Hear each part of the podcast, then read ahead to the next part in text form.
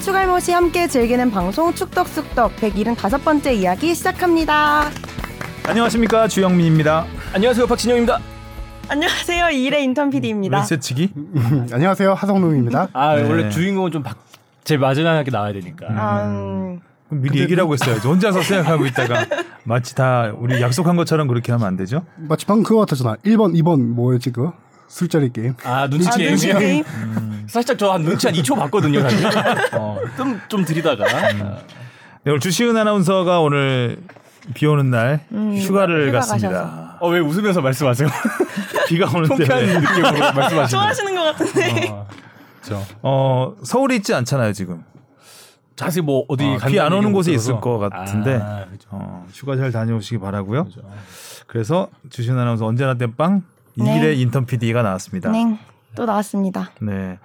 항상 나올 때마다 앉아서 하는 게 없다며 어, 제가 앉을 필요가 있겠냐며 오디오 채우기에 사명감을 가지고. 네. 아, 막상 또 이렇게 앉게 하면은 좋아하는 것 같지 않아요? 아니요, 안 좋아요. 아, 즐기는 것 같은데 아니라고 말만 하면서. 아닌데. 아, 안 통하는군요. 떡밥을 재밌자고 했는데? 네, 물지 않았어요. 자, 지난주 토토부터 가보겠습니다. 네. 일단 제가 4경기, 주시은 아나운서가 4경기, 오. 그리고 이정찬 2경기, 박진영 3경기. 성적들이 좋았습니다. 오. 저는 지난주에 홈, 딱 한 경기 빼고 홈팀만 찍었거든요. 그렇죠. 어. 근데 전부 홈팀이 이겼어요, 지난주에. 확실히 요새 뭐 경기 일정이 빡빡해서 그런지 뭐 날씨가 더워서 그런지 모르겠지만 안방에서 이기는 팀이 확실히 많아진 것 같아요. 음, 건너방에서는 이기기 힘들죠. 네. 네. 아 그리고 실제로 제가 알기로 대구랑 수원이 그랬나요? 아직도 한 번도 원정승이 없는 팀이 두 팀이나 있더라고요. 음, 서울은 어때요? 서울은 한 두 번 정도 이겼더라고요. 네. FC 전반. 네. 전북 전북은 홈에서 약하죠. 아, 네, 전북은 원정에서 홈에서 연속. 기록 연속 기록 세우고 음. 세우고 있고. 자 댓글부터 가겠습니다.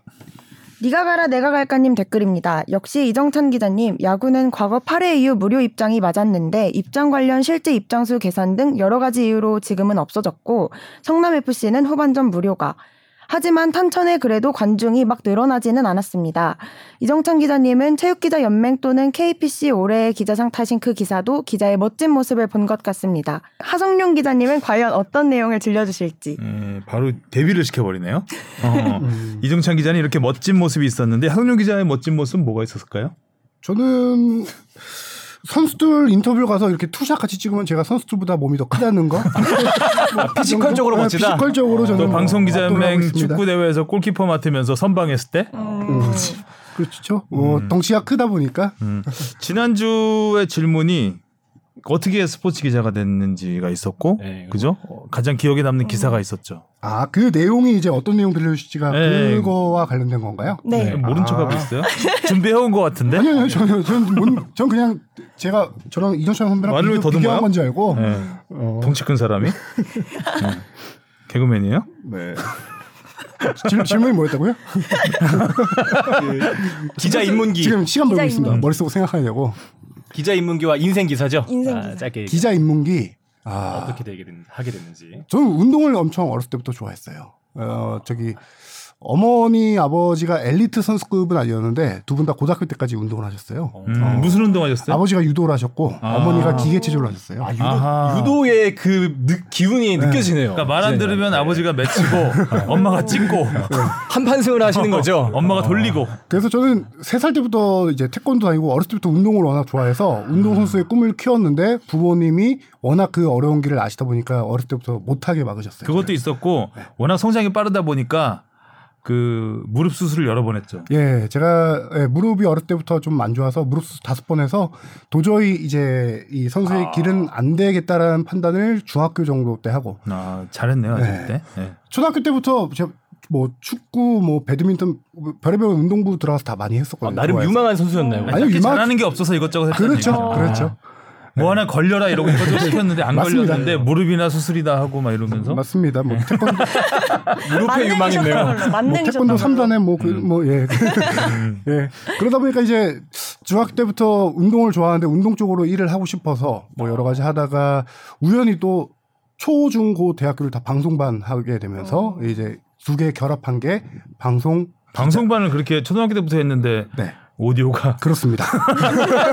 오디오가 네, 좀 그렇습니다. 방송반에서 되게 역할이 있지 않나요? 뭐 아나운서도 있고 PD도 있고. 어, 다 달랐어요. 카메라- 방송 기기가 무겁잖아요. 덩, 덩치가 크니까. 그걸 업어치기 했구나. 어릴 때 이제 카메라를 했었고 음. 이제 고등학교 때는 말도 안 되겠지만 아나운서를 했었고요. 야. 하나운서. 그럼 아나콘다 들어가야 되겠네. 예.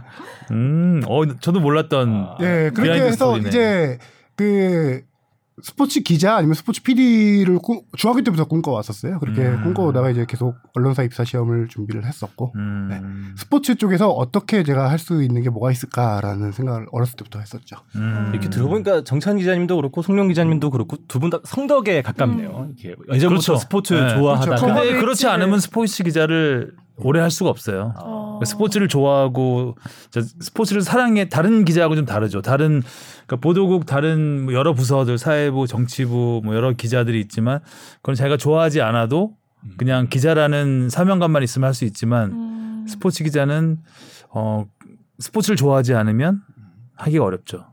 어떤 부분에서 좀 아, 경기를 못 봐요 일단 관심이 없으니까 자기가 찾아보고 이게 보면서 점점점 뭔가 좀 전개되는 게 있어야 되는데 경기 하나 보면 그게 다 음. 그러니까 뭐 경기에 나오는 통계 가지고만 기사를 쓰려고 하고 어. 사실 스포츠는 모든 경기가 히스토리잖아요. 음, 예, 히스토리를 알아야 재밌고 또 그걸 또 소개해주는 역할이 기자의 역할이고 하다 보니까 그 다른 분야와는 좀 스포츠는 다른 부분이 있죠. 음. 그래서 뭐 자랑 아닌 자랑하자면 초등학교 때부터 어 혼자 가족 아니고 혼자서 야구장 축구장을 직관을 다녔었습니다. 아 네, 초등학생이 초등학생 때부터. 음. 와 네. 그때는 더 힘들 것 같은 게 그 집에 돈이 많 집에 돈이 많다는 자랑이에요. 그렇지 않습니다. 당시에 스스로 야구장 벌어서 가진 않았을 거 아니에요. 당시에 야구장. 입장료가 제 기억으로 외야 쪽 끝 쪽에 천 원이었던 걸로 기억하고요. 초등학생은 그쯤 됐겠죠? 예, 네. 야구장이 음. 축구장 같은 경우는 2, 3천 원 시대 때였고요. 음. 어? 야구는 그럼 주로 어디로 갔어요? 수원 출신 아니에요? 네. 예, 수원 출신이니까 현대가 있었겠죠, 갔- 현대로. 갔었죠. 아, 수원 종합운동장. 그 당시에 저 축구 지금 제가 이제 구단 관계자들은 많이 아실 분들은 아시는데 제가 수원 출신이다 보니까 96년도 수원 종합운동장 창단 시절부터 서포터스로 활동을 했었어요. 그래서 네, 입사한 삼성 수삼. 음, 음, 음. 입사하기 전까지도 계속 활동을 했었기 때문에 구단 관계자들이 이제 예를 들어 FC 서울 관계자들은 아저 수원 서포터 온다 뭐 이러면서 농담도 술자리에서 농담도 하고 했었죠. 음, 네. 네. 가장 기억에 남는 기사는 뭐가 네, 있을까요? 없습니다. 아, 기사가 없네. 기자가 기사가 없어. 음. 아, 그건 아니고 그 자, 개인적 다음 댓글 네. 가볼까요? 뭔가요? 얘기 뭐. 이정찬 선배처럼 뭐 이렇게 상 타고 뭐 그렇게 큰 기억에 남는 기사라기보다는 뭐 그런 기사도 있긴 있죠. 뭐 저기 빙상계 성폭력 문제 취재했던 것도 있는데 음, 그렇죠. 그것보다 개인적으로 가장 보람차고 기사 뜻깊었던 기사는 제가 전년 초반 시절에 어 2010년도 입사했으니까 2011년도였는데 그 당시에 축구 대표팀 조광래 감독 대표팀 시절이었는데 기성용 선수가 갑작스럽게 병원에 입원을 하게 됩니다. 당시 팀의 음. 주축이었는데 음. 알수 없는 어떤 바이러스 같은 거에 감염이 돼서 병원에 입원했는데 어떤 병원인지를 알게 됐고 그 당시 우리가 정확히 기억이 안 나는데 월드컵 예선 정도였나 하여튼 뭐 그런 대표팀 중동 원정을 앞두고 기성용 선수가 과연 합류하냐 안 하냐가 되게 중요한 타이밍의 기사였는데 네. 너무 이제 기성 선수의 상태도 정확히 나오는 것도 없고 궁금한 거예요. 그래서 당시 아산병원이었을 거예요. 아산병원이라는 소식을 입수하고 아마 경험이 있는 베테랑 기자들이었으면 어떤 뭐 루트를 통해서라도 그 선수가 어떤 상태고 어디 층에 있고 이런 걸 다 알 수 있었을 텐데 그냥 젊은 혈기와 패기로 아산병원에 무조건 가서 어. 병문안 가신 거 아니에요? 여기 그 과제 음료수 들고 1층부터 꼭대기층까지 다다 드셨죠. 네. 어. 와우. 온 병실 다 다니면서 결국 못 찾았습니다. 어? 결과적으로 못 찾은 게? 병실 앞에 붙어 있는 이름을 보고 이제 다 돌아다니면서 아, 열어본 게 아니구나. 열어본 게 아니고 이름을 보고 다니는데 이래야 되는데 나 성룡이야 성룡아 이래야 되는데 보통 한 글자는 X 표시돼 있고 이렇게 돼 있거든요. 그쵸, 가운데 땡 처리돼 가운데 있죠. 땡 처리돼 있거나 그렇게 그렇죠 되는데 아, 맞아 어, 아마 VIP 병실에 있었을 것 같아요. 근데 우연히 어, 돌아다니다가 거기 포기를 하고 한 3시간 정도 도- 돌아다니다가 포기를 하고 돌아갈 때쯤 기성용 선수의 아버님을 우연히 복도에서 마주치게 됩니다. 음. 그 당시 아버님 얼굴도 잘 모르는 상황이었어요. 성함은 알고 통화 몇 번 한 상황이었는데 음. 얼굴 모르고 있는데 휴게실에 컴퓨터가 보통 그 당시에 있었습니다. 500원 동전 넣으면 10분 할 수 있는 이런 거 있거든요, 당시에. 음.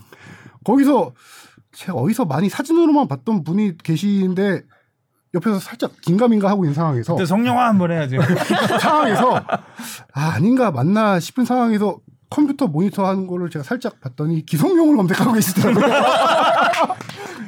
기성용 씨 이거 아, 이 정도면 이제 심증을 갖고 들어갔죠. 확실하다. 그렇죠. 네. 중년의 남성분이 기성용을 검색할 리가 잘 없죠. 어. 특히 기성용 선수의 아버님 이제 분이 또 축구인 출신이시고 기영옥 광주 예전에 뭐 단장 뭐 축구시 협회장도 하셨던 분이라 워낙 몸 피지컬이 좋으세요. 그래서 딱 그때 만나서 이제 얘기를 나눴는데 성용 선수의 부상 상태와 대표팀 합류 여부를 그 당시에 음. 만나서 듣고 그때 그거를 이제 단독 기사 썼던 오. 그 기억이 좀 많이 남죠. 음, 기영옥 기성용 검색.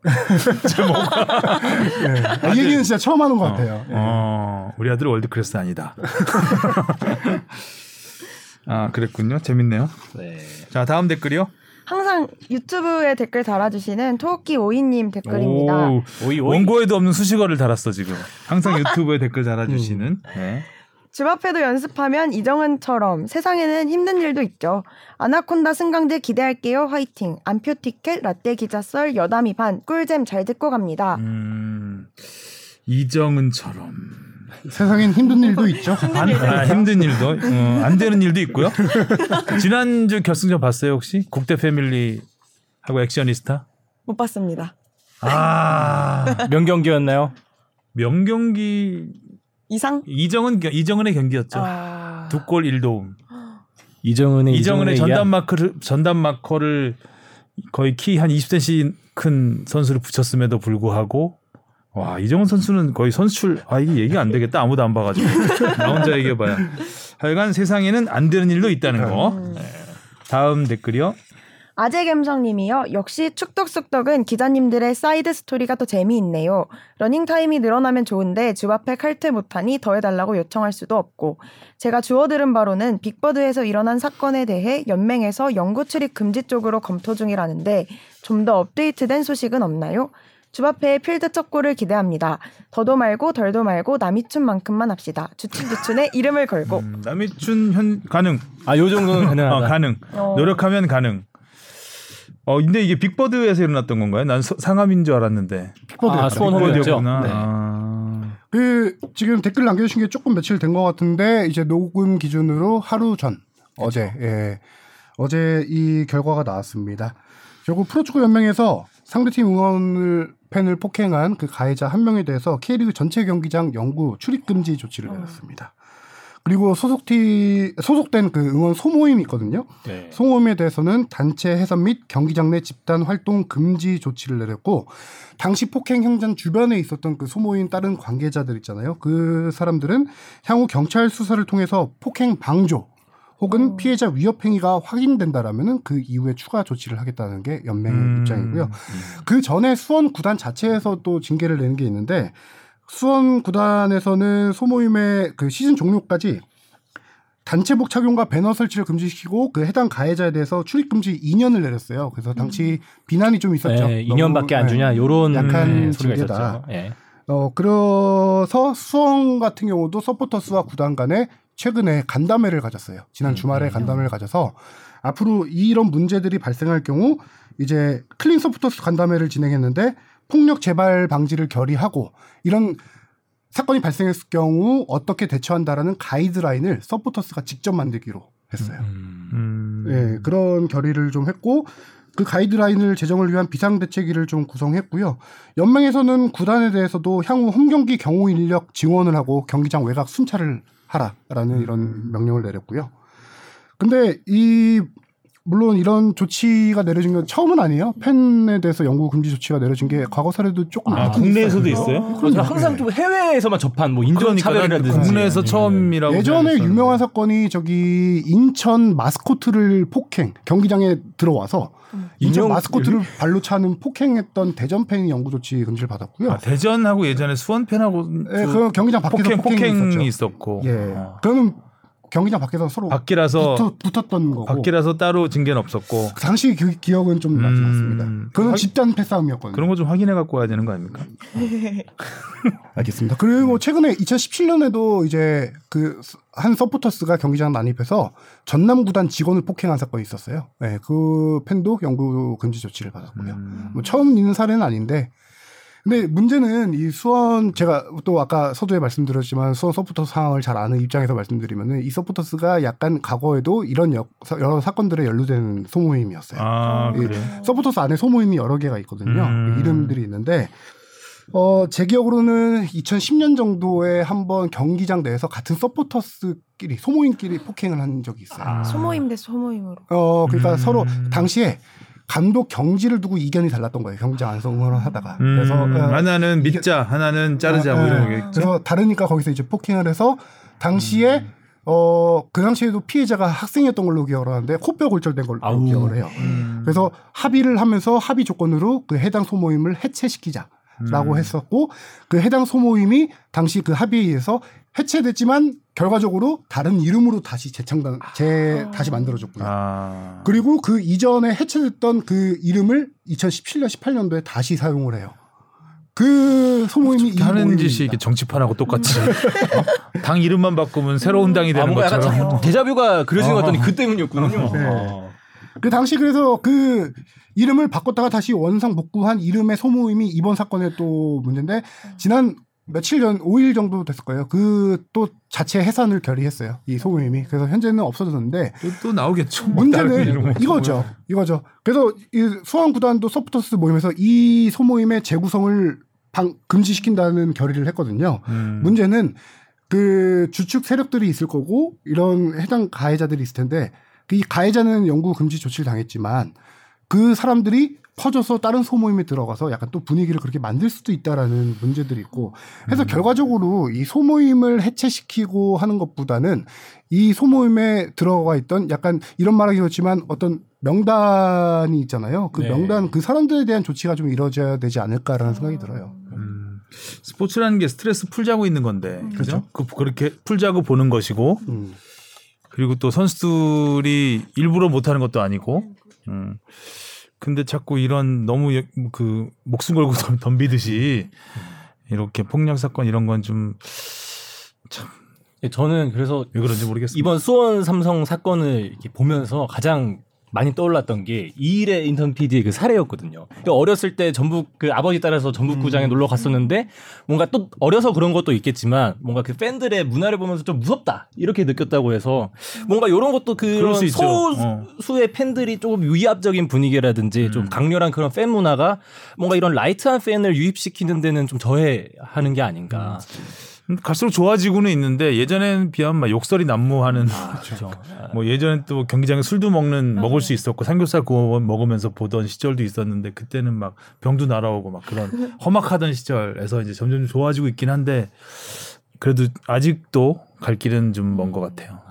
뭐 이 소모임 전체를 저도 뭐라고 하긴 그래요. 왜냐면 되게 열정적으로 응원하신 분들 많은 소모임인데 그 중에 일부 부 일부에 있는 그분들이 약간 이런 맞아요. 문제를 과격한 그 단체들이 있어요. 네. 또 그래서- 뭐성년 기자는 어떤 소모임이었어요? 아 저는 이제 그 학교 친구들하고 만든 저 지역 소모임이었습니다. 음, 학교 도 도역 때리는 쪽이었어요? 아니 저희는 그냥 열정적으로 열정적으로 응원하는데 음.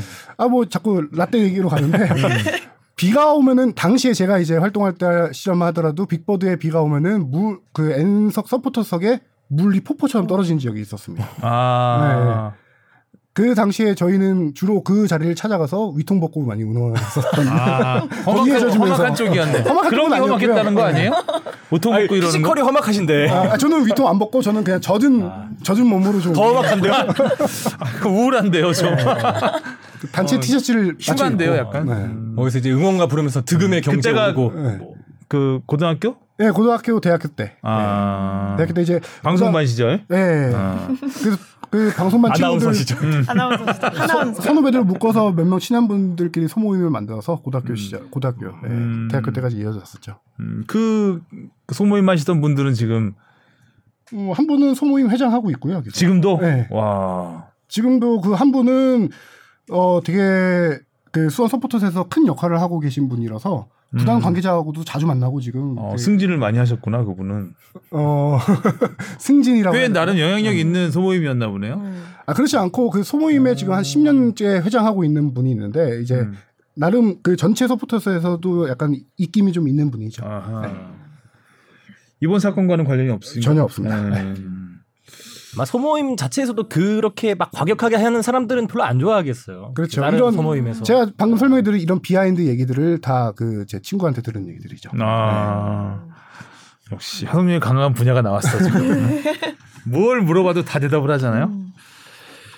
그렇군요. 그래서 예전에 대전하고 서- 수원 서포터즈 싸웠을 경기장 때 바깥에서 아마 그때 당시에 쇠파이프까지 등장했어요. 맞아. 아, 그 굉장히 심각했던 상황이에요. 심각했던 상황인데 2002년 월드컵 이후 였던 것 같은데. 그거는 예, 네. 2005, 6년 정도로 기억을 음. 하는데 당시에 당연히 징계는 이루어졌고요. 굉장히- 당시 형사 사건으로 갔었어요. 네, 형사 기억으로는. 갔죠. 네. 자, 네. 다음이요.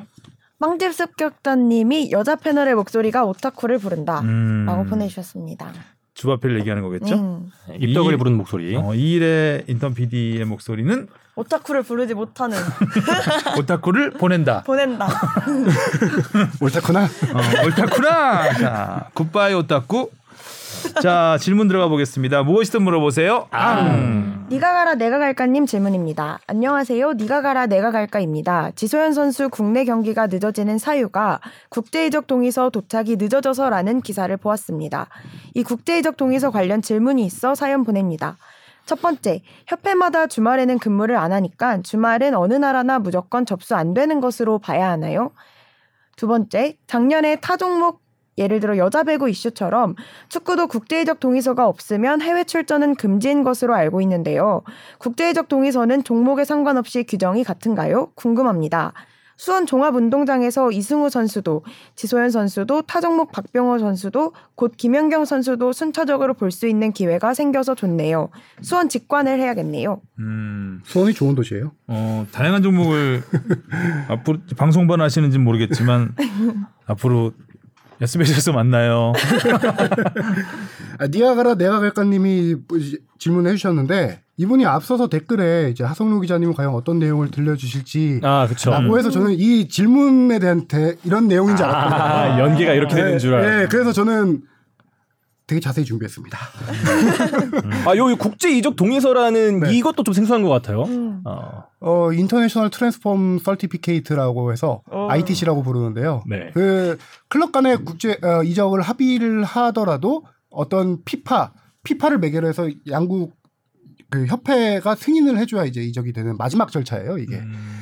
그 마지막 절차인데 지소연 선수 케이스를 얘기해서 지금 질문을 하셨는데 간단하게 설명드리면 7월 지소연 선수가 일찌감치 수원 FC에 이적을 했어요. 첼시 FC 위민에서 7월 4일날 경기가 있는데 그날 경기가 지소연 선수의 복귀전이 될 것이다. 다들 예상을 하고 있었는데 7월 1일부터 WK 리그 후반기 선수 등록이 가능합니다. 음. 근데 문제는 7월 4일이 월요일이에요. WK 리그는 선수 등록을 그 경기 이틀 전에 해야 그 경기에 뛸 수 있습니다. 근데 토 일이 껴 있는 거죠. 월요일 경기니까. 기본적으로 대한축구협회를 비롯해서 다른 축구협회도 그렇고 등록 절차 주말에 이루어지지 않습니다. 업무 음. 시간이 아니기 때문에요. 그래서 7월 1일 날 금요일 날 오픈이 후반기 선수 등록 시장이 열리자마자 바로 이 선수 지소연 선수가 등록이 돼야지 4일 경기 4일 경기에 뛸 수 있었던 아, 거예요. 사실상 하루밖에 안 주어진 거네요. 하루밖에 안 주어지는 건데 엄밀히 얘기하면은 한국 시간하고 영국 시간하고 시차가 8시간, 서머 타임으로 8시간 납니다. 한국 시간 오후 5시가 돼야지 영국이 아침 9시 업무를 시작해요. 한국에서 모든 준비를 다 마쳤어. 마쳐가지고 영국 FA, 영국 잉글랜드 축구협회에 이거 우리 왜냐면 업무 종료 시간이 6시예요. 대한축구협회. 원래대로라면. 근데 축구협회에서 조금 한 시간 안에 해야 되는 거죠. 한 시간 안에 모든 걸 다 해야 되는데 축구협회에서 이례적으로 우리가 조금 늦게까지 해줄 테니까 이날 당일만 하면 되니까 음. 한뭐 7, 8시까지 우리가 대기하고 있어서 해주겠다라고 했는데 음. 그래서 영국 축구협회에다가 엄청나게 요청을 해요. 긴급 사안으로 제발 좀 빨리 좀 처리해달라 처리해달라 요청을 다 해요. 음. 아, 그또 영국 또 지소연 선수의 입지도 있고 금방 그렇죠. 금방 해줄 것 네. 같은. 이게 그렇게 복잡한 게 아니에요. 영국 축구협회에서 몇 가지 사항만 조회하고 그냥 승인만 누르면 되는 건데 영국 그 FA 담당자가 아 우리는 매뉴얼대로 하겠다. 순차적으로 들어온 순서대로 하겠다. 음. 라고 해서 처리한 시간이 영국 시간으로 오후 5시, 한국 시간으로 새벽 1시가 좀 넘어요. 1시 반 정도 되는데. 아, 그러다 보니까 7월 1일 날짜가 넘어가죠. 음. 넘어가. 네, 넘어가면서 지소연 선수가 그래서 7월 4일 날 그 등록을 정상적으로 뛸수 있도록 등록을 못 해요. 7월 1일 날. 음. 그래서 지소연 선수는 그날 경기를 못 뛰고 이제 데뷔전이 그 다음 경기가 8월 18일 경기입니다. 아유, 한참 동안 한참 있어야 떨어지게. 되죠. 동아시안컵 때문에 그렇게 기간이 벌어진 건가요? 네, 동아시안컵 지금 대표팀 탈출돼 있죠. 아, 네. 음. 그런 식으로 이적 동의서가 상당히 중요해요. 이적 동의서를 이적 동의서 과정을 간단하게만 말씀드리면 피파에 이적 관련된 사이트가 있어요. 거기에 양 해당 구단들에서 이 선수 이적을 신청을 해요. 신청을 하면은 축구 기준으로 말씀드리면은 축구는 클럽 우선 기준입니다. 지소연 선수가 첼시에서 수원 FC로 이적을 해요. 그러면은 첼시는 잉글랜드, 수원 FC는 대한축구협회잖아요. 대한축구협회가 승인을 해야 되고 첼시, 잉글랜드가 승인을 해야 돼요. 그렇게 양쪽에서 승인이 다 날 경우 이거를 WK 리그 연맹이 각 구단에 공문을 보냅니다.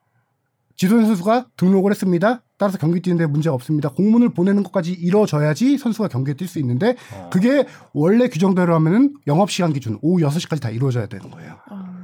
어.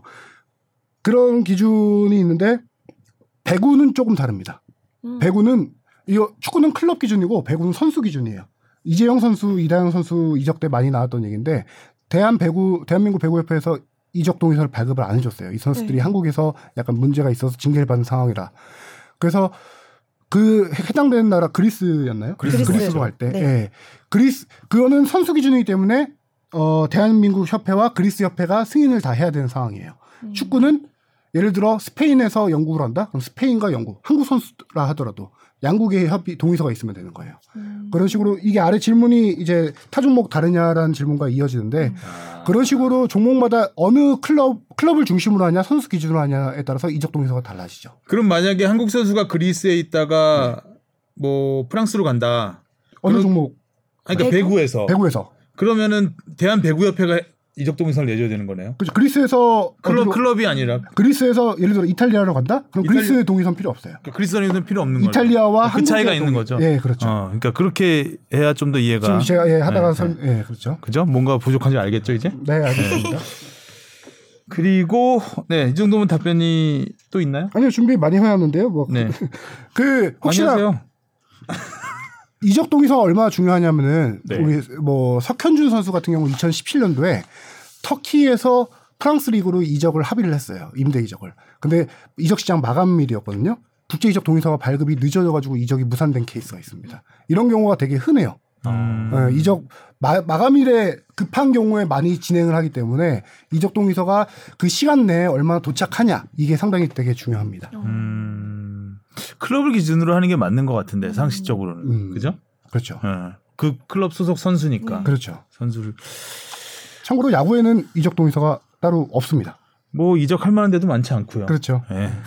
이거 미국이냐 일본이냐 우리나라니까 한미일은 그 사무국 간의 MOU 같은 게 맞아요. 그게 있을 거예요. 예, 이적 동의서를 따로 발급하지 않고 차라리 뭐 그 포스팅 시스템이라든가 FA 이런 식으로 가면은 따로 신분조회 요청하면 신분조회 우리 선수? 맞다 하면 이제 거기서 이 선- 선수의 신분은 확정이 되는 거죠. 네.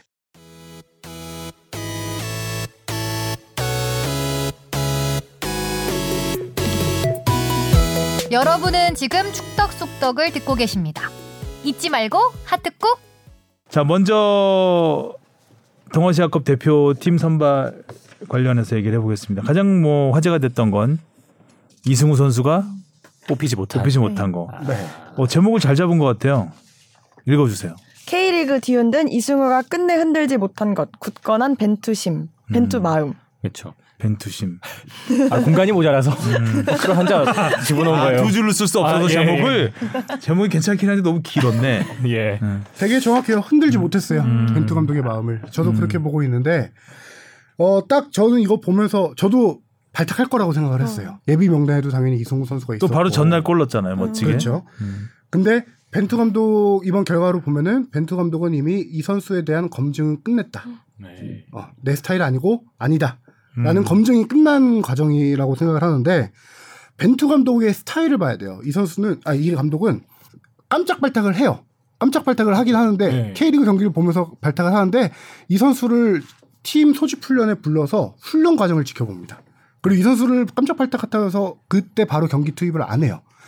자신의 축구 철학을 어느 정도 이해하고 그거를 구현할 수 있다. 훈련을 통해서 구현할 수 있다라고 검증이 됐을 때 경기에 투입을 합니다. 이승우 선수는 이 모든 과정을 다 거쳤어요. 거쳤는데 막상 경기력을 보니까 경기력에서 내 스타일 아니고 내가 구현한 축구를 제대로 소화하지 못한다라고 판단이 선 거죠.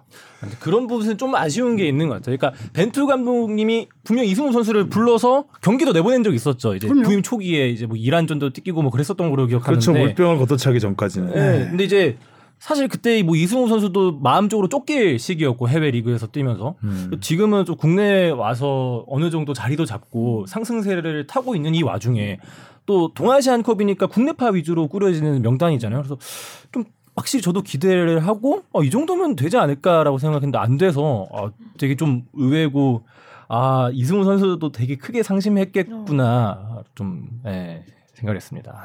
그리고 저는 한 가지 보는 게 벤투 감독이 지금 이강인 선수, 이승우 선수를 계속 외면을 하고 있는 걸 보면서 느끼는 게 경기 템포를 조금 잡아먹는 선수를 좋아하지 않는구나라는 생각이 들더라고요. 음. 공을 잡고 빠르게 빠르게 뭐 몰고 가다가도 뿌려주고 뭐 템포를 빠르게 가져가는 스타일을 좋아하는데 이두 선수들의 분량 특징이 뺏어 먹는 먹는 사람들. 약간 그렇죠. 어. 예, 그래서 그런 스타일을 좋아하지 않는구나라는 어떤 확 그런 생각이 들더라고요. 그렇죠. 이 일의 인턴 PD처럼 분량 욕심이 없어야지. 음. 스피디하게 녹음이 끝나는데 벤투 스타일이야. 저는 벤투 스타일 아닙니다. 분량을 좀 잡아 먹었으면 좋겠는데. 그리고 아까 선배가 말씀하신 물병찬 사건도 상당히 영향이 있었을 것 같아요. 그게 음. 2019년 1월달 아시안컵 기간이었는데 마지막 2019년 한 6월달 이란전까지는 이란전이 마지막 네. MC였거든요. 그때까지는 기회를 줬지만 물병 사건 약간 벤투 감독이 선수들의 인성도 되게 중요시하는 스타일이거든요. 그때 이승우가 아니거든요 지금은 근데 어느 정도 성숙하기도 하고 이제 뭐 그렇게 물병을 찰 선수가 아니긴 한데 조금 짧지 않았나 싶어요 기간이. 아, 네. 조금 더 이 시기가 기간이- 일찍 왔다면 네, 좀더 일찍 하고 좀더더 많은 걸 보여줬으면 어 사실상 이승우 선수 입장에서는 이제 카타르 월드컵은 물 건너갔다고 봐야 되지 않을까 네. 이번이 안 되면서 사실 뭐 K리그 득점왕도 안, 안 뽑는 안 뽑겠다면 안 뽑는 스타일이기 그렇죠. 때문에 네. 앞으로 몇 골을 넣던 간에 올 시즌에 태극마크를 다시 달기는 쉽지 않을 것 같다는 느낌이 들었습니다. 주민규 선수는 역시 안 뽑혔고요. 그렇죠. 그리고 홍정호 선수 참 우리가 수비가 좀 궁한 편인데 네. 김민재 선수 빼면 그 대체자가 마땅치 않은 상황인데 지난 시즌 MVP 홍정호 선수는 또 뽑히지 않았습니다. 이번에 한번 어떻게 시- 테스트를 해볼 만 했잖아요. 그렇죠. 음. 벤투 감독도 홍, 홍병을 걷어 찬 것도 아닌데. 네, 기본적으로 이제 빌드업을 좋아하는 제가 이번 왜 홍정호 선수 얘기뿐만 아니라 이거 같이 하면 좋은데 중앙 수비수 뽑은 선수 구성을 보면요. 음. 벤투 감독 스타일은 보면 수비력보다는 빌드업을 중시하는 것 같아요. 수비수에게도. 수비수에게. 그렇죠. 왜냐하면 이번에 이상민 선수와 김주성 선수가 중앙 수비로 새로 발탁이 된 선수들인데 이상민 선수는 기본적으로 우리 항상 올림픽 대표팀 주장했던 그렇죠. 선수잖아요. 네. 수비 밸런스가 약간 뒤로 물러서서 하는 스타일인데 밸런스는 좋지만 대인마크에 되게 좀 약점을 보이는 선수거든요.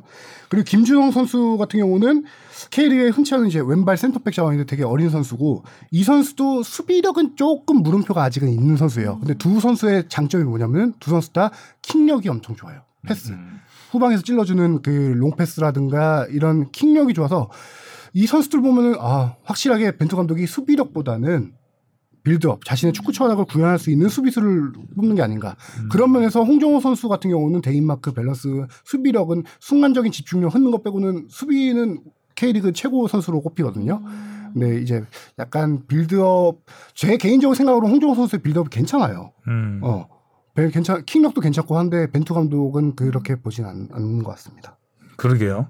홍정호 필요할 것 같은데. 정승현 선수가 이번에 탈락을 했죠. 음. 어, 그러네요 생각. 정승현 선수가 지난번 6월 A 매치 때 엄청난 실수를 많이 했던 그렇죠. 거에 대한 질책이 아닐까라는 생각이 듭니다. 왜냐하면 지금 부상도 없고 K리그 경기에 계속 나오고 있거든요.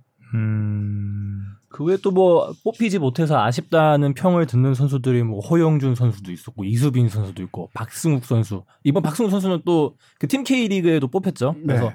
뭐 이번에 또 국내파 위주로 꾸려지는 명단이기 때문에 이제 기대를 해본 선수들이 있는데 근데 또 막상 이 26명의 명단을 보면은 또 고개가 끄덕여지긴 해요. 이 선수가 다 뽑힐 만한 이유가 있고 뭐 아쉽게 좀 낭만한 선수들이 좀 있긴 한 것 같지만요. 지금 벤투 감독이 일단 손준호 선수를 오랜만에 뽑았어요. 손준호 선수가 그동안 대표팀에 합류하지 못했던 이유가 중국의 코로나 봉쇄 정책 때문인데 코로나로 한번 나갔다 오면은 최소 3주를 격리해야 됩니다. 중국은. 근데 음. 최근에 완화를 하면서 열흘 열흘로 바뀌었죠. 열흘로 바뀌면서 뽑았는데 문제는 이 선수가 지금 직전에 부상을 당했습니다. 무릎 부상. 딱그 음. 그래서 마지막 미국에서. 검진을 하거든요. 거의 이제 탈락할 것 같은데 아, 이 선수의 역할이 중요했던 게 우리가 항상 나오는 정우영 자리. 정우영 자리거든요. 그렇죠. 우리가 강팀하고 붙을 때는 정우영 선수를 비롯해서 더블 볼란치 수비형 미드필더 두 명을 좀 놓을 경우 있는데 그서 그 경우에 정우영의 파트너가 될 유력한 선수인데 그런 어, 손준호 선수를 계속 검증하지 못하는 단계예요 지금 벤투 감독은 이 부분이 만약에 아직 공식 발표는 안 됐어요 손준호 선수의 탈락이 근데 탈락한다면은 이 부분이 제일 아쉽지 않을까라는 생각이 듭니다. 음. 자 그리고 K리그로 넘어가 보겠습니다. 제목 읽어 주세요. 이골 리드 방심은 금물. 두 골 리드. 네. 좀 잘라야겠다. 그럼 아니 자르면 안 돼요. 재밌는데요 이골 리드. 신박한데요? 저- 아니, 첫골 리드도 있고 그골 리드도 있겠죠. 두골 리드 방심은 금물. 6경 여섯 클리프 경기 리드도 있고 6경기가 여섯 경기 24골 쏟아진 24골 떨어진 21라운드. 21라운드. 네. 두골 리드, 이골 리드 하다 이번에 방심하다가 좀 안 된 팀이 두 팀 있죠. 그 경기부터 봐야겠는데요. 그 경기부터 보시죠. 예, 예. 일단 서울이 FC 전반이라고 어, 했던 전반 예, 선제 골은 넣었죠. 네, FC 전, 골까지. 두, 두 골을 먼저 넣었잖아요. 네, 두 골까지 앞서가고 음. 있다가 그 기세가 좋았죠. 전반 2분 만에 박동진 선수 상암의 아, 미친 개라는 박동진 그렇죠. 선수의 헤더 넣고 음. 시즌 2호 소변 같은데요. 그거? 아 근데 그 약간 프로축구 연맹인지 아니면 네. 거기 중계사측인지 모르겠는데 별로 안 좋아하는 것 같더라고요. 음. 애써 그 화면을 안 비추려고 노력하는 자르더라고요. 듯한 느낌이 강하게 들긴 하던데 아 그래도 뭐 아, 또- 헤더만큼은 예, 시원했다. 예전에 전북 아, 또 봤어요? 또 소변을 네, 봤어? 또 네, 아, 시즌 예. 2호 아, 시원하게 화면에서 못. 본 것 같은데. 짧게 아, 예, 비춰졌어요. 예. 아, 짧게. 이게 예전에 화면 조정이 좀 들어가더라고요. 전주 원정 가서 시즌 1호 소변을 보고 네. 예. 이게 호불호가 좀 타는 세레머니이긴 하다 보니까 K리그만의 룰이 생길 수도 있겠네요. 소변 금지. 아. 왠지 빨간색 라카로 칠해야 될 것 같은데요. 소변 금지. 어, 아, 그러니까 팻말을 꽂아야 될 것 같아요. 아, 예. 주변에. 플래그야. 아무튼 그래서 박동진 선수의 아주 시원한 헤딩골 음. 그리고 김신진 선수의 골까지도 아주 분위기 좋다고 느꼈는데 네. 야, 수원 FC가 음. 정말 다른 팀이 됐습니다.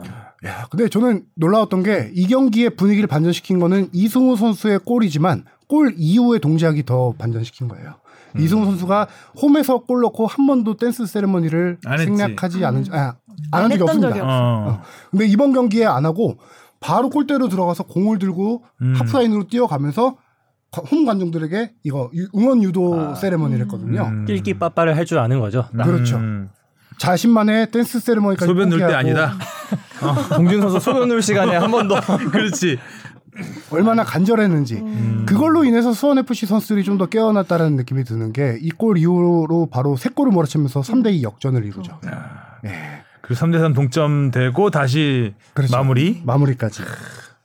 확실히 근데 자, 이승우 선수한테 골만 안 먹히길 바랐지만 아, 또 그래도 다행히 댄스 세레머니 춤을 못안 봤어요. 춰서. 근데 이승우 선수가 뭐 요길래 계속 뭐 쭉 그랬죠. 뭐 U22 룰 때문에 그런 것도 있긴 하지만 전반전 좀 이른 시간에 교체가 되잖아요. 근데 그 짧은 시간 안에도 그 이승우 선수의 유무 차이가 그 존재 차이가 확실히 느껴지더라. 그러니까 이승우 선수가 전반 24분에 들어가고 나서 진짜 뭐 그 기성용 선수와 몸싸움에 가까운 그런 뭔가 신경전이라든지 매미 어, 수비. 예. 음. 거의 들러붙었죠, 아주. 예. 그리고 뭐 진짜 그라운드 열심히 누비면서 하는 그 뭐 공수의 전반에 걸친 그런 움직임 자체가 뭔가 파이팅을 딱 얻게 해주는 느낌을 딱 주더라고요. 그래서 아 이승우 선수가 있어서 지금의 수원 FC가 유지될 수 있겠구나. 본인도 의식하지 않았을까 싶어요. 다음 날 아, 그렇죠. 대표팀 네. 발표를 한다는 걸 음. 의식하지 않았을까. 나 이렇게 악착같이 수비한다라는 걸 어. 기성용 선수에게 보여줬죠. 음, 음, 음. 멘트에게 못 보여줬죠. 그, 그 장면에서 기성용 선수 표정이 정말 웃겨요. 다 나- 파울 지정 파울이었죠 그때. 파울이 나 아. 파울 지역이 나 네네네. 기성용 선수가 정말 어이없고 황당하다는 표정으로 이승우 선수 바라보는데 이승우 선수는 그러고 와서 바로 와서 고개 숙이고 아, 이거 죄송합니다. 형 한 번만 봐줘요. 근데 이승우 선수가 확실히 이제 언론이나 팬들이 바라보는 시점이 달라진 게 이 경기 전에 두 경기에서 침묵을 했어요. 두 경, 음. 그 전에는 뭐 다섯 경기, 여섯 경기 침묵을 해도 별 얘기가 없었는데 두 경기 침묵만으로 부진하다 뭐 이런 얘기가 나왔었는데 최근에 어, 인터뷰 내용에서 나온 거 보면은 그 두 경기가 대구와 김천 원정이었던 데 내가 살아보면서 최고로 겪어본 무더위였다라고 아. 하더라고요. 이승우 선수가. 아, 예. 특히 데프리카 유명하잖아요. 네, 그쵸. 대구 원정. 하긴 그 어릴 스페인, 때부터- 스페인에만 있었으니까. 그쵸. 남유럽의 네, 여름만 그렇죠. 느끼다가 어. 그쪽이 고온일지 몰라도 그쪽은 습하지 않으니까 음. 그쪽은 햇빛만 피하 휴양지죠, 휴양지 네. 사실상. 약간 시원하기도 하니까 근데 여기는 습도가 높아서 무더위에 약간 지쳤던 게 있어서요. 음. 이승우 선수가. 그러니까 진짜 선수들이 힘들다고 느꼈던 힘들죠. 게, 그러니까 저 그 지난 주중 그 서울 홈 전북전 경기를 직관 갔었거든요. 그때도 이제 지긴 했었는데 경기 끝나고 나서 전북 때도. FC 전반. 그죠? 아, 아예 근데 전반에도 골을 못 넣어서 아, 어, 어쨌든 후반에 졌죠. 한골 네, 먹고. 후반에 패스 음, 미스로 음. 골 먹혀갖고 또 졌는데 음. 진짜 경기 끝나고 나서 전북 선수들도 그렇고 서울 선수들도 그렇고 일제히 그라운드에 다 쓰러져 버리는 거예요. 맞아요. 진짜. 진짜 아, 그 보면서 이제 경기 져서 분명히 속상한 건 있지만 저 모습을 보니까 그냥 아, 그냥 고개 고생했다 음. 이렇게 끄덕여지는. 음. 근데 뭐 이승우 선수야말로 정말 해외에서 어떻게 보면 그렇게 어 기후적으로 척박하지 않은 곳에서 뛰고 있다가 이게 한국에 들어오니까 그런 부분에서는 확실히 좀 어려움을 겪는 것 같더라고요. 그렇죠. 네. 그리고 수원 FC 같은 경우는 지금 확실히 A 매치 이후에 엄청난 상승세를 타고 있는데 여섯 경기에서 지금 5승 1무를 기록하고 있거든요. 어, 이날 경기에선 세 골을 먹었지만 수비가 단단해졌어요. 수원 FC가. 그 앞선 다섯 경기에서 단 1실점밖에 안 했습니다. 음. 음. 그래서 팀이 상승에 타고 있는데다가 라스까지 지금 12경기 만에 골을 넣고 박주호 선수가 부상해서 돌아와서 이날 이승우 선수의 골을 돕고 음, 음. 팀이 점점 단단해지는 모습이죠. 수원 FC는. 또 이승우 선수가 수원 FC에 있기 때문에 또 그렇게 빛이 발하는 부분도 있긴 있을 거예요. 음. 전북이나 이런 울산 좀 스타 플레이어들과 함께 있었으면 그렇게 빛이 났을까라는 음. 의미에서 벤투 감독이 또또 다른 면에서 봤을 수도 있지 않을까. 음. 막 대표팀에 와서 이승우가 수원에 수원 FC의 이승우처럼 할 수 있을까라는 그렇죠. 거에 대한 물음표는 당연히 있겠죠. 또 들어보니까 수원 FC 팀 분위기 자체가 되게 좋다고 하더라고요. 그러니까 뭐 감독님이 앞장서서 이끄는 느낌이 아니라 진짜 형처럼 음. 그리고 오히려 선수들이 더 중심이 돼서 가- 이끌어 나가는 팀 분위기가 있다 해서 아마 그 속에서도 이승우 선수가 좀 잘 이렇게 묻어날 수 있는 게 아닌가. 지금도 차 같이 타고 다니나요? 가끔 같이 타고 다닌다고 하더라고요. 네. 음. 그래서 감독이 그렇게 챙기니까 일단 네. 이승우 선수를 잘 활용하고 있는 것 같고 벤투 감독은 차를 같이 타고 다닐 수 없는 상황이잖아요. 그렇죠. 이승우 선수 그런 것도 생각하지 않았을까. 네. 나쟤 못 태우고 다니는데 이런 뭐 수- 서울 너무 안 좋은 얘기만 했는데 서울 그래도 아, 뭐 희망을 이번에- 얘기하면 일루첸코. 좋죠? 아 일류첸코요? 네. 아, 그, 아, 갑자기 뭐 발음이 흐려져 막. 아유 뭐 네, 제가요 아, 네, 그냥 뭐 아, 어떻게 FC 없는 것보다 있는 게 훨씬 낫죠. 어떻게 FC 전반 더하기 후반으로 갑니까? FC 스트라이크 한 명 들어왔다. 아, 요새 또 전북의 일루첸코와 FC 서울의 일루첸코는 존재감이 다를 수 있죠. 충분히. 그렇죠. 그리고 그 부분에서 가장 기대하게 하는 건 아무래도 팔로세비치가 있기 때문에 음. 사실 그 포항 시절에 팔로세비치 일류첸코 그때 1588 라인이라고 불렸지만 거기에 핵심은 당연히 팔로세비치와 팔로세비치. 일류첸코였거든요. 음. 워낙 그 두 선수가 막 서로 거의 손캐 조합에 가까울 정도로 골 넣어주고 어시스트하고 말문 터졌네 또. 아 일루첸코 하나 왔다고. 네. 그 진짜 아 진짜 이런 것도 생각해보면은 일루첸코. 그러니까 사실 그 포항 시절의 일류첸코를 생각해 보면은 뭔가 그 높이보다는 발밑 패스 주고받고 뭐 이렇게 골을 넣었던 기억이 더 많은데 전북으로 이적해서는 헤더골들이 더 인상적으로 남는 것 같거든요. 아무래도 타겟형이고 네. 그렇죠. 근데 아마 올해만 신경을 써야 되는 서울로 오면은 이제 팀 플레이 색깔도 그렇고 그리고 또 팔로세비치와 맞췄던 그 궁합도 있기 때문에 음. 아, 조금 더 조금 더 기대가 돼요. 네, 전북에서보다는 더 본인의 색깔이나 네. 원하는 전북에서는 아무래도 이제. 경쟁 체제이기 때문에 맞아요. 자기가 자기 자기 자리가 확실치 않다 보니까 그렇죠. 조바심도 좀 있고 반드시 골을 넣어야 된다 뭐 이런 게 있는데 사실 FC 서울에는 경쟁자 없죠 지금 일루첸코에.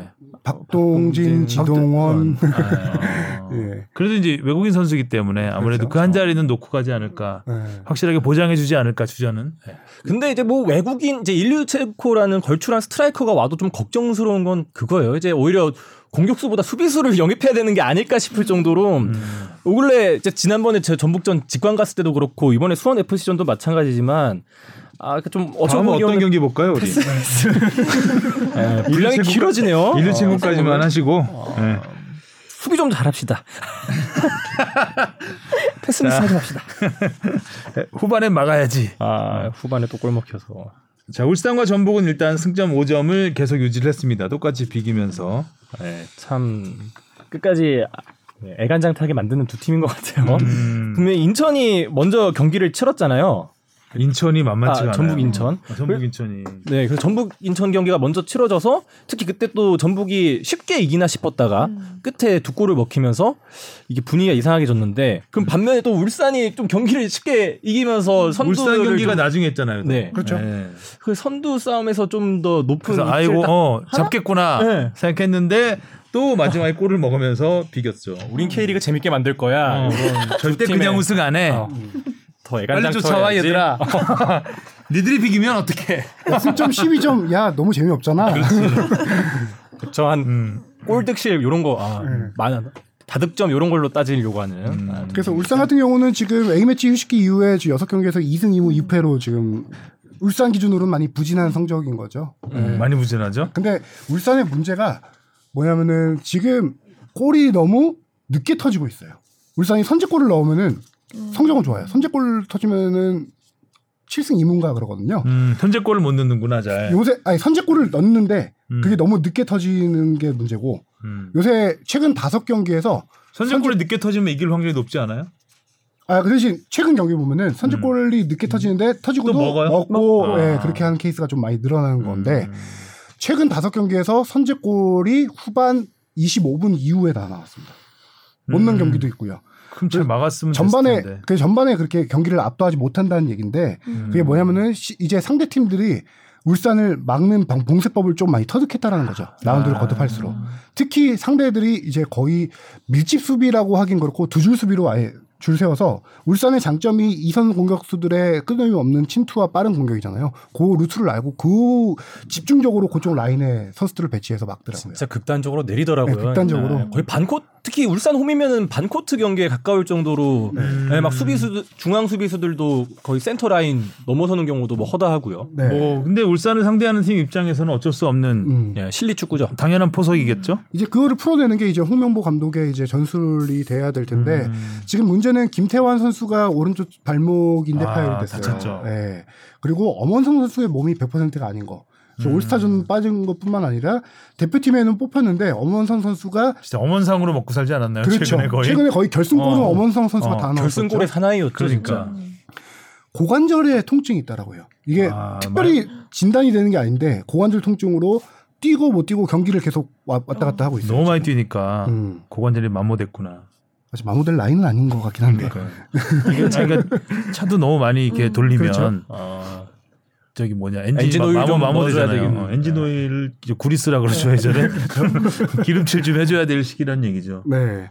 그래서 울산은 지금 이번 여름 이적 시장에 최전방 공격수 한 명을 바꿨죠. 레오나르도 선수는 워낙 활약을 잘 해주고 있고 마, 코스타 선수와 계약 해지라고 헝가리 국가대표 출신의 마틴 아담이라는 선수를 영입했어요. 음. 아담. 근데 이름은 아담인데 몸은 아담하지 않아요. 191cm에 와이프는 이분은 아니죠. 뭐 그럴 수도 있고.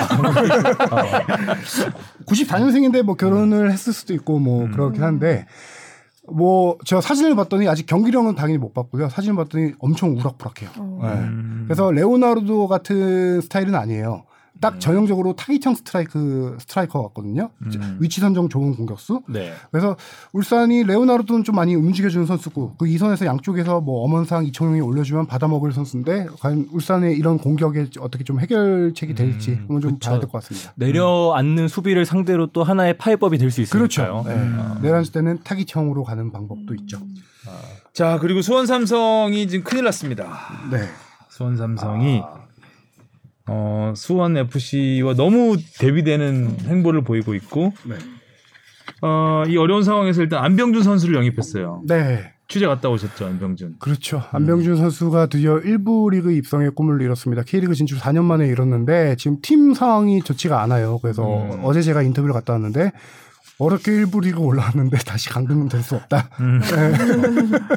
뭐 그런 입장입니다. 내년에도 이브리그 MVP 뭐 이럴 수는 없다. 일부 일부 이거 찍먹하고 내려갈 수는 예. 없으니까. 그래서 제가 이병근 감독하고도 만나서 따로 조금 얘기를 했는데 이병근 감독이 아, 팀 분위기가 지금 너무 안 좋죠. 이런 상황에서 취재하시기도 좀 힘드시죠. 뭐 오히려 이렇게 얘기를 하시는데 어, 팀 분위기가 안 좋은 게 어느 정도냐면은 그 분위기를 지금 빨리 깨기 위해서 네. 이명근 감독이 상당히 노력을 하고 있는데 그날 훈련이 있는데 훈련조차 좀 안 해도 된다 싶을 정도 해놓고 선수들 고창급이랑 주요 선수들을 감독실에 불러놓고 회의를 따로 하더라고요. 음, 코칭. 염기훈 선수 분위기 그렇죠. 염기훈 선수 당연히 거기 있었고 훈련이 문제가 아니다 지금. 네, 훈련이 문제가 아니라 팀 분위기를 어떻게 바꿀지 이 어떤 터닝 포인트가 좀 필요한 시점이에요. 그래서 음. 상당히 그런 부분으로 많이 이병근 감독이 지금 노력을 하고 있고 어떤 경기력적인 측면을 보면은 안병준 선수가 지금 두 경기 출전 교체로 했는데 아직까지 인상적인 활약을 펼치지 못하고 있는데 네. 이번 주말이 울산전이에요. 네, 울산전에 조금 선발을 생각하고 계신 것 같더라고요. 그래서 음. 원톱보단 투톱으로 좀 많이 생각을 하고 있는데 그것도 변수는 지금 발목이 안 좋아요. 안병준 선수가 지난 경기에서 조금 삐끗해서 음. 훈련을 제대로 못 하고 있어서 울산전을 과연 소화할 수 있을지 좀 더 지켜봐야 되는 상황이고 음. 수원이 공격력 확- 확실히 지금 K리그 최저 득점팀일 거예요. 제가 따져보진 않았는데 어, 따져보세요 빨리. 따져볼까요? 네 그런데요. 예, 그 안병준 선수가 확실하게 이제 영향을 발휘해줘야 수원의 반전이 될 것 같고 수원 같은 경우는 지금 일본 국가대표 출신의 어, 윙어를 영입했죠 아시아 쿼터로 그 선수도 아직까지는 크게 영향력이 없는데 그 두 선수가 이제 후반기에 키 포인트가 좀 되지 않을까 싶습니다. 음, 서포터 출신 수원이 하성룡 기자의 예, 긴급 진단 들어보셨고요. 수원이 득점 꼴찌네요. 저는 성남은 이기지 않을까라는 생각을 어, 했는데 진짜 저도. 꼴찌일 거예요. 14골로 예, 꼴찌 강원이 성남이- 최근에 많이 넣어서 그런 거 아닌가 혹시? 아니, 강원이 의외로 골은 잘 넣어. 강원 아, 네, 아, 최근에 성남이- 최근에 너무 공격력이 좋아져 가지고 강원은 강원이 최근 아. 네 4경기 10골 넣었죠. 어, 네. 거의 김대원이랑 양현종 선수가. 어, 양쪽 날개가 지금 거의 미쳤어요, 진짜. 음. 어, 나- 강원 그리고 전북의 쿠니모토는 네. 이제 결별 수순이 되는 거고요. 그렇죠. 일단은 지금 상벌이가 열리기 전에 연맹에서 자체 먼저 조치를 취한 게 활동 정지 60일 징계를 내렸어요. 최대 90일까지 내릴 수 있는데 상벌이 열리기 전에 이 선수를 아예 K리그 못 뛰게 만들어 버린 거죠. 먼저.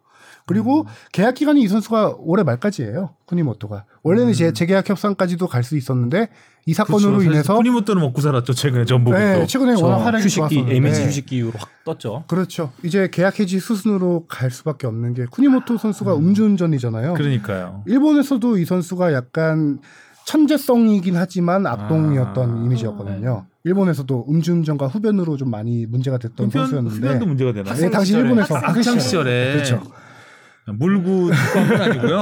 아, 그래서 그때 유명했던 게 경남으로 이적하면서 김종부 감독이 요 선수를 되게 잘 다뤘다. 그렇죠. 쿠니모토 아. 선수가 반짝 스타로 또 아. 발돋움했어요. 경남 시절에 그런 기사도 많이 나왔죠. 뭐 옛날 악동 이미지 아. 없- 잊어달라 뭐 이런 기사도 많이 있었는데 이제 쿠니모토가 음주운전으로 확실하게 계약 해지되면서 전북은 지금 급해졌죠. 오히려 아시아 쿼터로 새로 한 자리를 구해야 되는 상황이고요.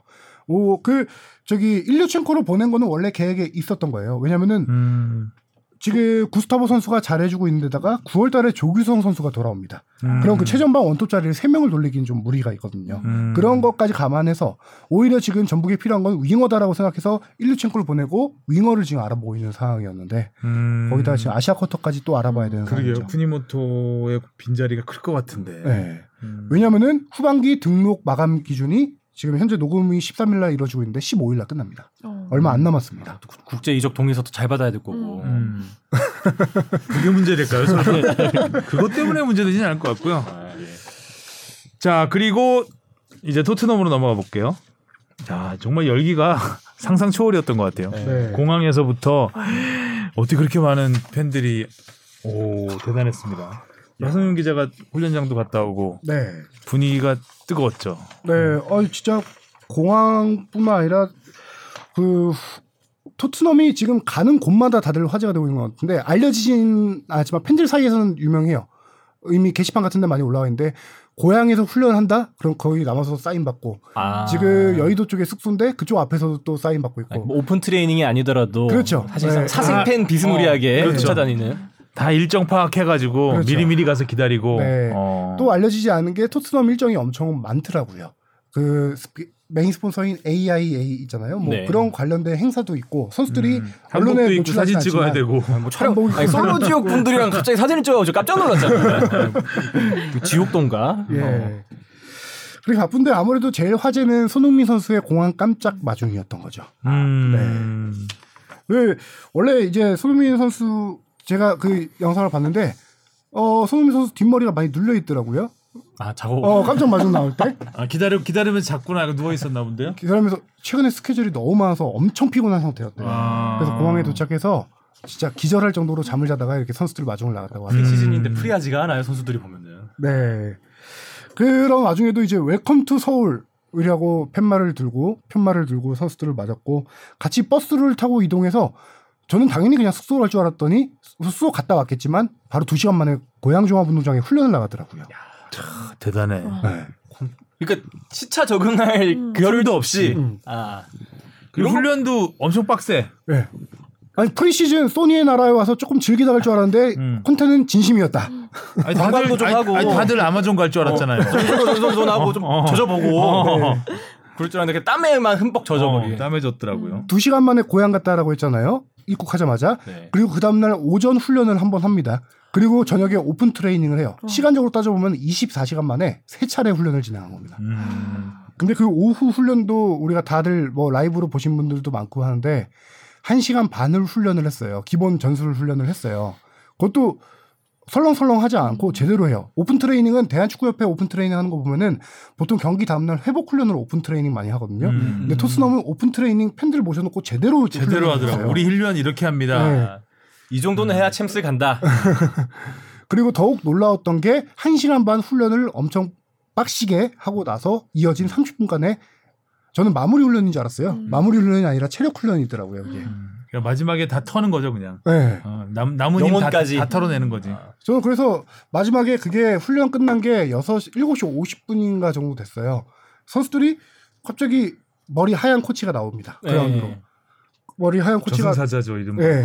그분 이름이 지안 피에로 벤트로네라는 코치인데 음. 아주 가혹한 훈련으로 유명해서 별명이 해병입니다. 음. The Marine. 네. 음. 그분을 콘테 감독이 데려온 건데 음. 사연을 제가 한번 하도 궁금해서 살펴봤더니 콘테 감독이 유벤투스에서 뛰던 시절에 피지컬 코치예요. 음. 자신이 본인이 겪, 직접 그 피지컬을 훈련을 해보고 겪어본 코치를 데려온 거죠. 음. 데려와서 애들을 이렇게 가르쳐라, 가르쳐라, 어, 가르쳐라라고 2002년 월드컵 때 레이몬드 코치처럼. 그렇죠. 음. 저승사자처럼 가르치는데 어 저는 골대 골대 to 골대 그게 105m 정도 되거든요. 선수들이 초반에 그걸 삑 소리 맞춰서 두세 번 뛰더라고요. 아 마무리 훈련 그냥 근육 쿨다운이구나 이런 생각했는데 기다리다 기다리다 보니까 10분이 지나가고 20분이 지나가고 선수들이 진짜 지쳐 쓰러지더라고요. 완전. 아. 네. 그러니까 저도 영상으로만 보긴 했는데 아까 그 코치님 같은 경우에는 사실 거기 뭐 토트넘에 있는 선수들도 진짜 다 걸출한 스타들이잖아요. 뭐 해리 케인, 뭐 손흥민 다 비롯해서. 근데 그 선수들이 쓰러지니까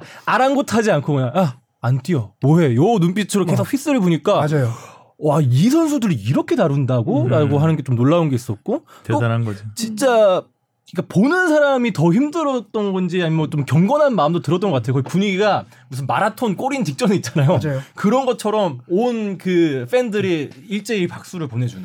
음. 처음에 선수들이 뛰는 게 일렬로 시작을 해요. 어. 거의 처음에 몇 바퀴는 거의 비슷해. 근데 갈수록 이게 삼각형이 됩니다. 음. 어, 삼각형이 되거나 이게. 균열이 균열이 생기는 거죠. 음. 학익진이네요. 그렇죠. 그러면서 아까 말한 대로 그 흰머리 이 피지컬 베테랑 코치가 삑 부르면서 쓰러져 있는 선수한테 이름 부르면서 소리쳐요 진짜. 음. 빨리 나 뛰어 이런 식으로. 어. 네. 영국 주장한테, 아, 잉글랜드 주장한테, 대한민국 주장한테. 음. 와. 저는 이 장면은 못 봤는데 영국 언론에서 쓴 거 보니까 해리케인 선수는 그 훈련하고 토했다고 하더라고요. 토했다고. 아. 도중세까지. 그러니까 하는데. 다 뽑아내고 나서 그렇죠. 다시 더 채우게 만드는 거죠. 그러니까 배터리도 배터 배터리랜다. 배터리도 배터리도 배터- 배터리도 다 방전을 시켜 놔야 오래 간다. 오- 방전을 시키고 충전을 해야 오래 간다 그러잖아요. 네. 그러니까 그런 것과 비슷하지 않을까. 우리 몸에 있는 에너지 다 쏟아내고 그 다음부터 영양 보충을 해서 하면 좀 더 안 다치고 오래 뛸 수 있는 그런 것과 좀 비슷하지 않을까라는 걸 생각해 봤습니다. 저도 손흥민 선수 10년 넘게 이렇게 지켜봤지만 이렇게 훌- 힘들어하는 거 처음 봤어요. 그러게요. 네. 아니 와, 쓰러져서 완전 일어나지 못하더라고요. 눈을 못 뜨던데. 네. 맞아. 진짜 A 매치 음. 90분 풀타임 뛰은 것보다 더 힘든 느낌이 들었어요. 아니, 그러니까 보는 그러니까 보면서도 약간 와 진짜 뭔가 카타르시스가 느껴질 네. 정도로 아, 정말 내가 운동 열심히 한 느낌이 들 정도로 그거 보면서 제 맞아 1년, 나도 저 기분 알 것 같아 약간 그 느낌이 들 정도였던 것 같아. 진짜 제 1년치 운동 이상을 그날 후- 마무리 훈련으로 하더라고요.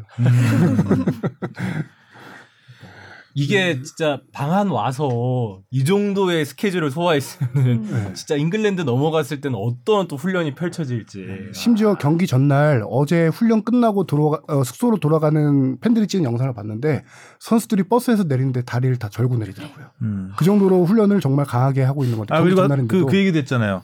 그러니까 훈련장에서는 그렇게 빡세게 거의 뭐 진을 빼놓는데 대신 개인 훈련을 못 하게 한대요. 음. 훈련장에서만 음, 그 얘기 한성현 기자 가 얘기하지 않았나?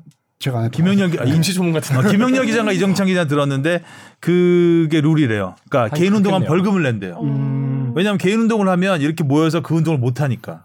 그러니까 할 때 빡세게 하고 확 쉬어주는 거죠. 그러니까 쉴 때는 확쉴 때는 쉬어라. 개인 운동 하지 말고.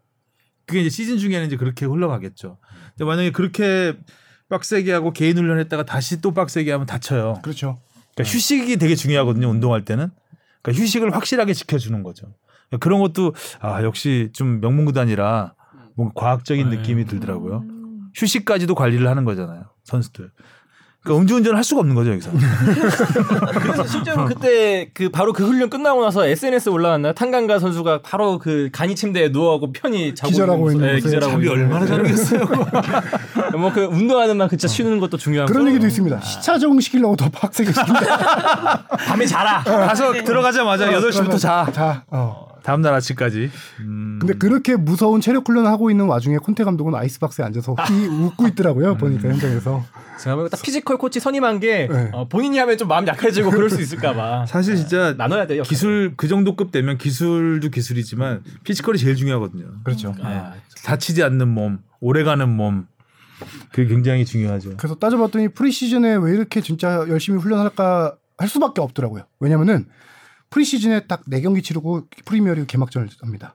이번에 아, 월드컵 때문에 K리그 올스타랑 하고요. 음. 그다음에 세비야랑 하고 그다음에 한 경기 저기 잉글랜드로 잉글랜드가 넘어가죠. 넘어와서 레인저스랑 한 경기 하고 그다음에 이스라엘로 우리는- 넘어가죠. 아니요 아, 이스라엘이었나요? 네, 이스라엘로 넘어가요. 아 AS 로마 무리뉴 감독이 이끄는 AS 로마와 마지막 프리시즌 경기를 갖고 음. 리그에 바로 들어갑니다. 음. 네 경기밖에 없으니까 지금 이렇게 지금밖에 없겠더라고요. 딱 체력을 끌어 올리고 할 시기가. 이게 첫 소집이잖아요.